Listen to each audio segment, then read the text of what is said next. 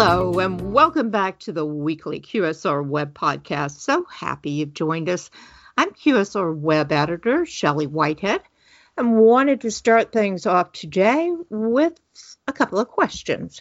And that is Are you, or do you even know what it means to be invisibly healthy? Or how about this one? Do you ever eat clocklessly?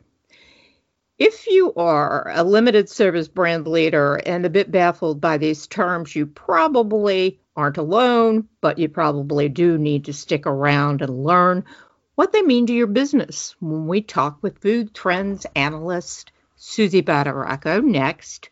And right after Suzy weighs in, hold on to hear from a Vegas based Starbucks franchisee and casino president who has some valuable insight into how franchisees can work with corporate to veer a little off of the brand specs for store design.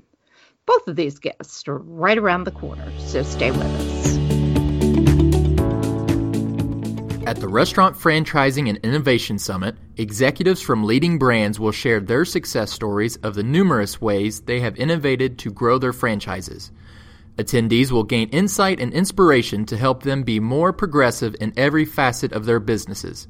Register today at franchisinginnovation.com. Now, a guest who always fulfills the podcast challenge to be fun and fascinating, Suzy Badaracco, president of the Oregon based food trends think tank Culinary Tides. Welcome, Suzy. Hello, how are you? I'm good. You all have been busy out there in the great and beautiful northwestern city of Portland.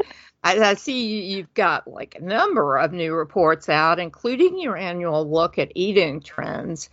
And what yes. I love really about your eating trend analysis and reporting is that a lot of your predictions are inspired by data about the overall culture uh, you know, and likewise, I think you just completed some trends analysis on liquid refreshment. So let's start there. What have you found okay. out about beverages? Oh my goodness! So beverages is so complex. Um, right now, going into 2019 and, to, and, and going forward, actually into 2020, one of the biggest overriding trends that affects the entire category is the draw towards lower alcohol or even no alcohol. Um, several studies have found there's been a drop across generations, but mostly millennials and now little Gen Z coming up.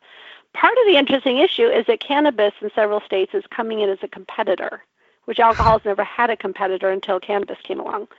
So that's part of it. The other part of it is people don't want to be drunk every day. You know, they don't want to go out with it. They want to go out, have a good time, but be able to wake up the next morning and go to work, right, without any complications. I don't know why that didn't occur to us baby boomers, but I we were just having too much fun, I think. So with that what that's driving is in alcohol, it causes them to have to step up their game, whether it's beer or hard cider or whether it's the wine category, they have to step up their game because they're not the go to beverage now when people go out. On the flip side, with the non alcohol, they also get to branch out in all different directions. So, like with coffee, you know, you had um, nitro coffee, now you've got mushroom coffee, you've got coffee plus function with added caffeine. Tea is the same way. You've got mushroom tea, you've got sparkling tea, you've got butterfly pea flower tea kombucha, moringa. You've got all of these different teas. Same with you know plant waters are not just coconut water now. It's oat milk, maple water, cactus water, aloe water. So they, they get to have fun now because they're kind of bigger, you know, seen more as the go-to thing. And then you have the preparation on top of it. So another layer like nitro. Are you freezing it? Um, are you adding branded ice cubes to it? So there, there's multiple layers of how a company can like overlay these trends so that they make sense to the consumer. Number one, but but more importantly, a company wants to make sure they're consistent in their own voice. You know what I mean? Don't do something that you wouldn't normally do or your clientele would not want. Everything on the menu, and they know this, everything on the menu needs to tell a consistent story. The, okay, the worst thing a brand could do is put something on the menu that's a lone wolf.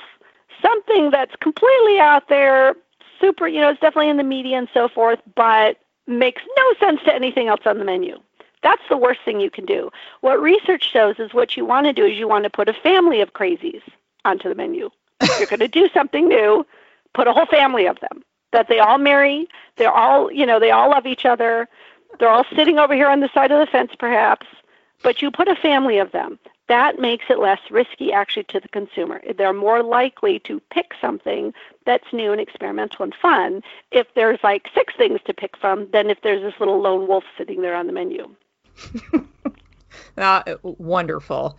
I, let's let's switch now to your culinary trends report. First, if you can tell us more really about that kind of cultural snapshot that you use as a filter to predict eating trends through. Yeah, so um, we always we always say if you want to predict something in the food industry or whatever your industry is, never look at the food industry. Don't look at your industry. You will never predict anything. What you'll be doing is following what's already been born. Mm-hmm. So that's why we look at categories that bump up also against the food industry, like travel, government, worldwide technologies, uh, because what you're trying, what we're trying to find, is we're looking for birth patterns. And that's why our background is chaos analytics. It looks for birth patterns. So before something's born, we need to be able to see it and tell our clients, yep, it's about to be born, or you could make it be born. And with that comes the parents. We have to know the parents of all trends. So oddly, every trend has a parent, whether it's a diet trend or a flavor trend or a beverage. They all have parents. It's a very strange thing to think about. You know, I, I was reading under consumer behavior trends uh, that you all have ventured into some subjects that I haven't, I can't even fathom what they are. Uh, clockless eating and being invisibly healthy. Can you translate for the restaurateurs out there who need to understand what these things are and how it would apply to their menus? Give us some education.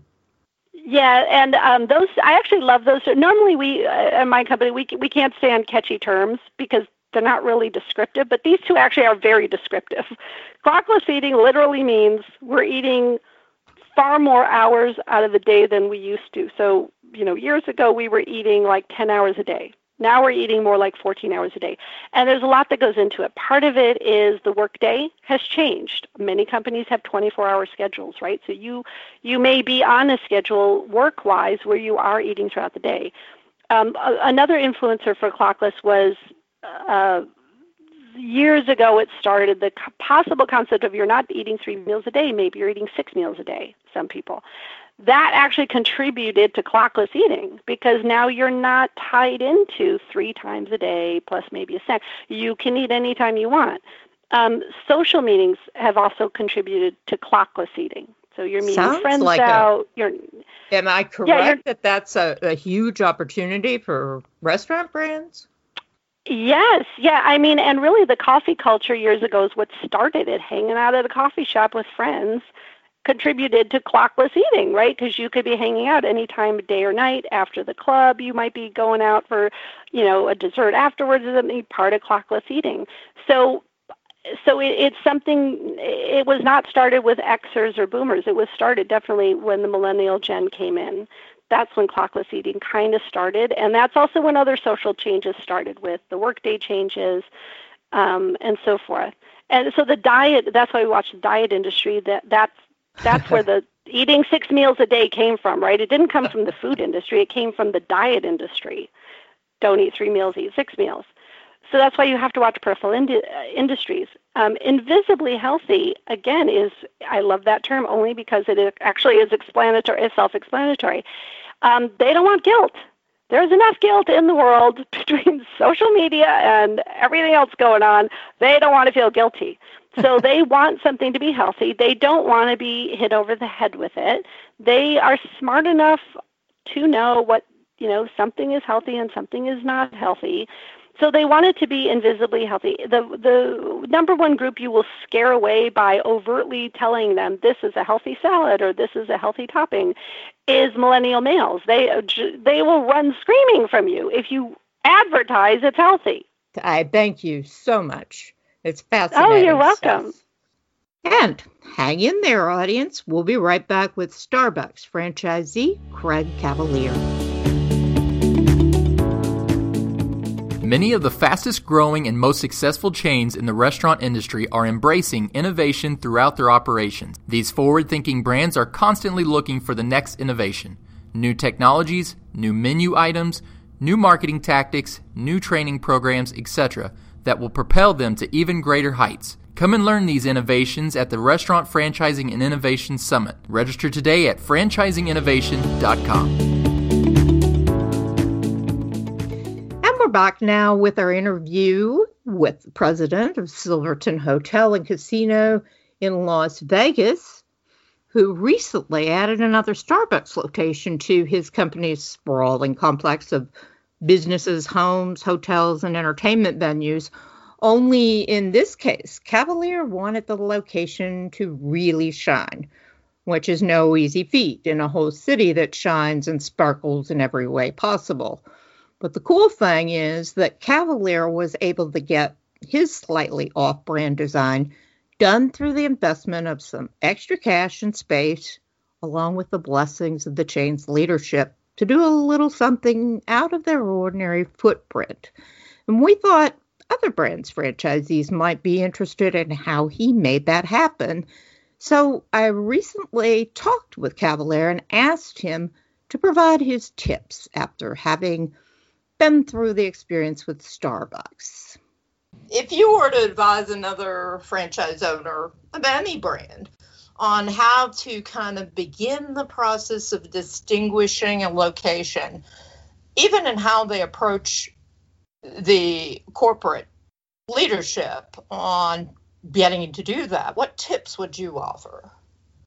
Well, I'd say this. You know, we we were lucky enough to be licensed partners or franchise partners with Marriott uh, on an autograph collection hotel, uh, with Hyatt on a couple of Hyatt Place hotels, with Marriott on a SpringHill uh, project that we're doing with them. Of course, we have uh, now two stores with Starbucks. We're also landlord to Starbucks in multiple locations, but there's a big difference in being a landlord and collecting a rent check and actually being the licensee.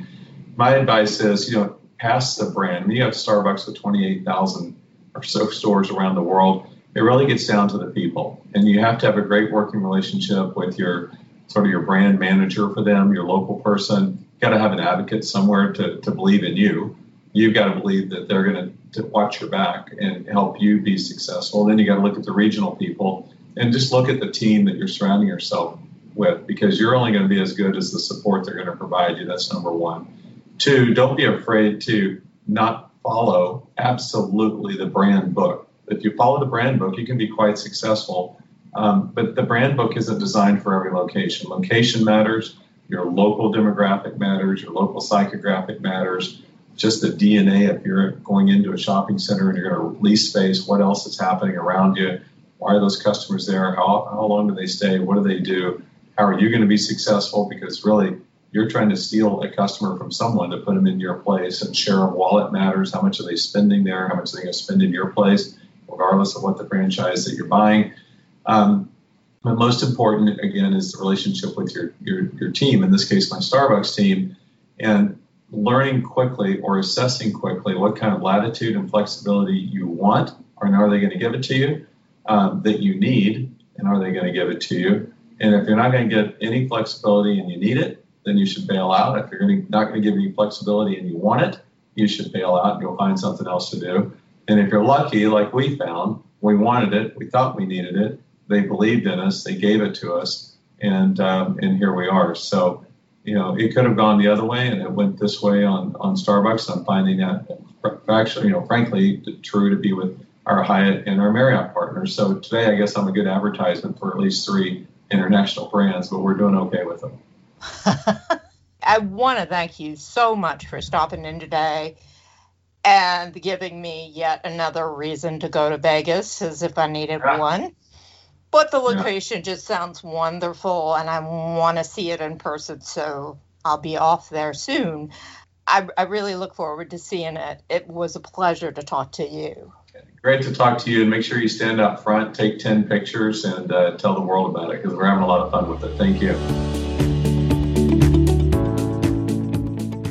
And that about does it for another edition of our podcast. I hope you'll come right back here next Friday when the CEO of that very community hearted pizza brand and pizzas, Michael Lastoria, joins us to talk about growth, building connections, working toward the greater good, and a whole lot of other cool stuff. That's next week. Until then, I wish you a great weekend and an even better business week ahead.